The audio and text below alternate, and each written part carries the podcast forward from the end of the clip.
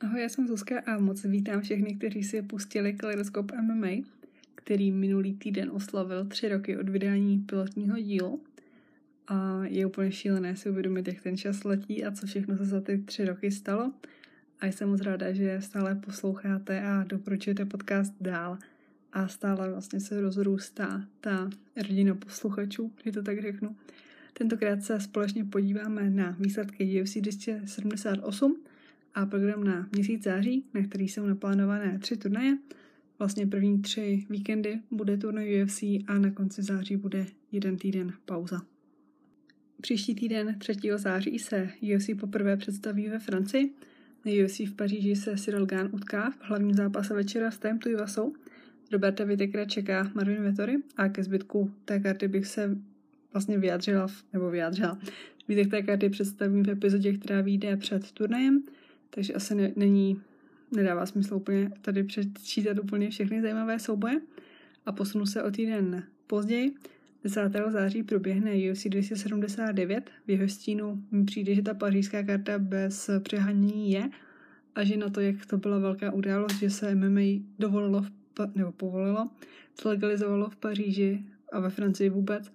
Takže tak pařížská karta je tak trošku v pozadí k tomu, co nás čeká za 14 dní. Ale není se moc čemu divit. Hlavní zápase UFC 279 se Nidias utká s Hamzatem Čimajevem, nebo on je to vlastně naopak, oficiálně je to jako zápas Čimajev Diaz. Pro Nita Diaze je to poslední zápas na jeho kontraktu z UFC a Čimajev je samozřejmě rozjetý vlak, od kterého se předpokládá, že Diaza vymaže a já bych asi neměla vůbec se tady zmiňovat o, o Čimajevovi vůbec, ale myslím si, že jako je tam vidět, že tam je jakási paralela mezi Diazem, který zápasil s McGregorem, byť tam to bylo na poslední chvíli a samozřejmě spousta dalších faktorů jiných, ale naopak eh, vidím tam prostě toho McGregora a teďka toho Čimajeva, který taky přišel jako uragán do UFC. Kartu pak minulý týden doplnil ještě zápas ve Veltru mezi Tonym Fergusonem a Lee Jingliangem hodně těžký zápas pro Tonyho po prohrách a po tom tvrdém KO, které bylo jenom několik měsíců zpátky.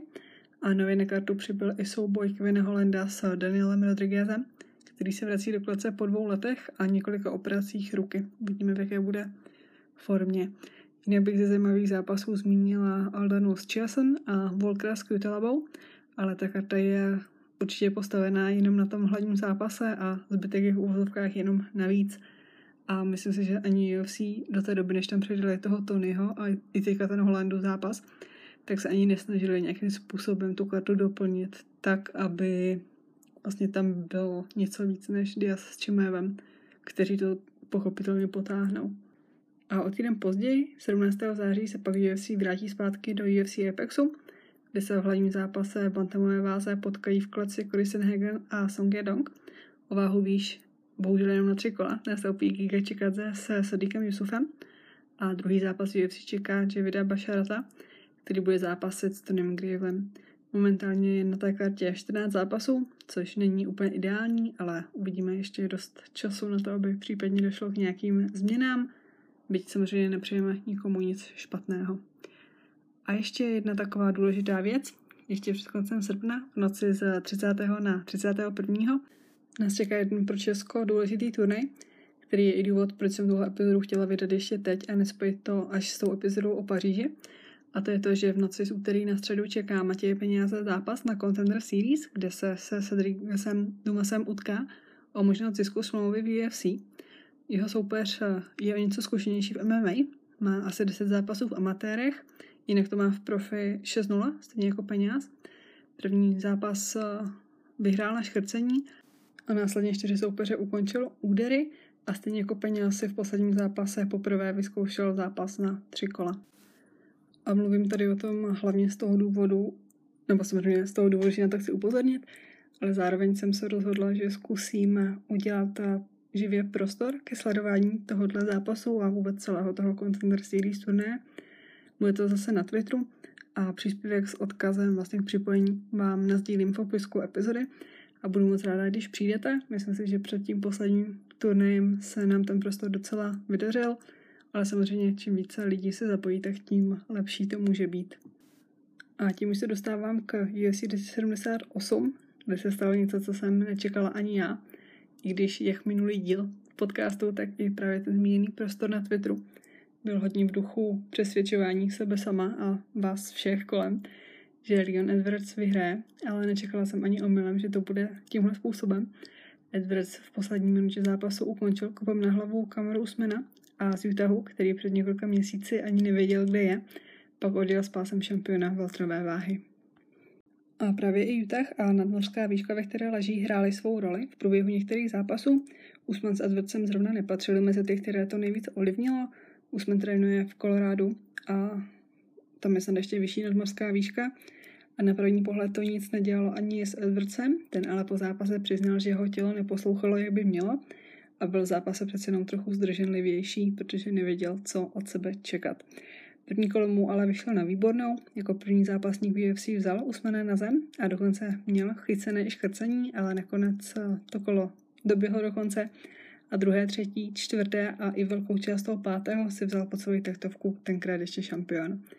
56 vteřin před koncem zápasu ale Edwards dokázal opět jako první Usmana ukončit a stal se tak prvním nejamajce narozeným šampionem a taky tím, kdo zabránil Usmanovi ve vyrovnání rekordu Andersona Silvy v počtu výher v řadě. A přesně jak jsem říkala minule, Osledát píše tyhle příběhy od toho, kdy Edwardse v roce 2019 vypískali v Londýně vlastně domácí fanoušci.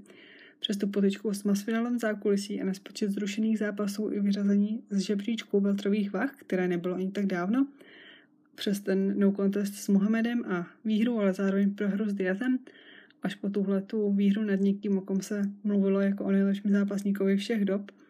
Vlastně to, že před dvěma týdny Edwardsovi málo kdo věřil, až teď po aktuální diskuzi nad tím, že by měl zápasit, nebo že by odveta s Usmanem měla být ve Wembley, což je prostě vrchol toho, co můžete asi v Británii dosáhnout. Je to úplně šílený a myslím si, že Ariel Hovany to shrnul naprosto perfektně. Doporučuji si ten jeho asi půlhodinový rent pustit – protože celou tu cestu schrnul úplně skvěle. A Leon si za poslední týdny získal fanoušky, ale jak jsem zmínila, neměl to sám ani na domácí půdě často jednoduché. Je dost možné, že to bylo i z toho důvodu, že nezápasil nikdy v Cage Warriors, které na ostrovech, nebo ta organizace je na ostrovech brána jako takový ten standard dobrých zápasníků. Většina tamních talentů odchází do UFC právě od tamtuť a možná proto ho britští fanoušci neberou úplně tak jako, že za svého. Byť samozřejmě jsou na něj hrdí a pišní a fandí mu, ale není to přece jenom takové, jaké by mohlo být, jako když třeba zápas o titul Derentil, tam byla ta podpora úplně na jiné úrovni. I když na druhou stranu samozřejmě Edwards není takový, jak to říct, řekla bych extrovertní typ člověka. A ani osobně nečekám, že by měl před sebou nějakou dlouhou vládu nad veltrovým trůnem, ale rozhodně si teď zaslouží čas na oslavy a na odpočinek. A pokud chce UFC uvažovat nad Wembley, tak by asi neměl zápasit dřív než někdy v květnu příštího roku, protože londýnské počasí to asi dřív nedovolí. Leon si za ten kop, který piloval s trenérem v přípravě na zápas, odnesl bonus za výkon večera a druhých 50 000 dolarů si pak odnesl Viktoru Altamirano, který v úplně prvním zápase večera ukončil Silvu. A zápas večera možná trochu nečekaně připadl na zápas Foula Kosty s Lukem Rockholdem, který nedal Brazilcovi vůbec nic zadarmo a sice to nebyl hezký zápas, oba byli na pokraji sil. A zejména na Rockholdovi se podepsala ta mořská výška kombinace s tím, že měl na zuby dvojitý chránič, takže vlastně měl horní i spodní zuby a nemohl pořádně dýchat, jak by potřeboval, což nejde ani normálně na to, v nějaké jako vyšší nadmorské výšce a když vám krvácí, že všechno, tak ale Rockhold každopádně předvedl skvělý výkon a je možná trochu škoda, že po zápase oznámil konec, byť teda on to explicitně neřekl, ale tak nějak se z toho jeho vyjádření usoudilo, že už nebude pokračovat. No a Kosta si v zápase zlomil ruku, bude muset na operaci a rád by se vrátil do klece v lednu, nejradši samozřejmě na turnaji v Brazílii. Největší výhru kariéry si minulou sobotu vedle Edwardse připsal i Mirab Dvalishvili, který ve velmi neatraktivním souboji nebodoval na Jose Alem, pro kterého to, jak jsem po zápase řekl, byla poslední šance, jak se dostat k titulu. Mirab byl překvapený, jak dobře mu bránil takedowny, ale snad nikdo nečekal, že s ním bude házet jako s hadrem, i když se mu to už několika v soupeři povedlo ale určitě obrovské vítězství a Merab se teď užívá v Gruzii vlastně ty, té slávy, kterou, kterému mu tohle vítězství přineslo, nebo jak to říct. Vítězný návrat do UFC si připsala Lucka Podílová, která porazila Jananvu a před koncem druhého kola si připsala v UFC první výhru před limitem.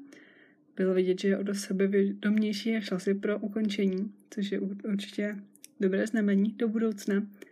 A rychlé ukončení si pak připsal Tyson Pedro, který po čtyřech letech zápasil před diváky a Hansakra ukončil za pouhých 65 vteřin. V rámci zápasů pak vyhráli Jared Gordon, který porazil Santose, Angelusa si poradil s Fletcherem, Albazi v prvním kole uškrtil Figuereda, Oričinenk vyhrál na body nad Perinem a Woodson remizoval se s. A na závěr jsem si nechala jeden zápas, který nebo na který jsem se velmi těšila a který se v prvním kole vyvíjel podle předpokladu. Marcin Tibura nedal v prvním kole jediný signifikantní úder a Romanov ho na zemi naopak zasypal tvrdými údery a lokty, ale ve druhém kole se dostal k volantu Tibura, který vyhrál druhé a třetí kolo a nakonec i celý zápas, který ale měl podle mě skončit remízou, protože Tibura opravdu v prvním kole neudělal nic a kdyby proti sobě teda stáli bez úderů, tak to bude asi něco jiného a Romanov ho měl na zádech a naprosto dominoval a 10-8 si za to kolo určitě zasloužil. I když samozřejmě není to o tom, co si kdo zasloužil, ale prostě za mě to kolo mělo být eh, nabodované jinak. A jakože samozřejmě s ohledem na to, jak pak Romanov vypadal ve zbytku zápasu, tak eh, si na druhou stranu v vozovkách zasloužil i prohrát, ale no, myslím si, že to mělo spíše skončit remízou. Každopádně Romanov eh, prohrál poprvé v kariéře a uvidíme, jak to s ním bude dál. A to bude pro tuhle epizodu už všechno. Ještě jednou připomínám, v noci z úterý na středu zápas Matěje Peněze a já pokud se nesavíte živě, tak se budu těšit za několik dnů u epizody KFC v Paříži. Mějte se hezky a ahoj. thank you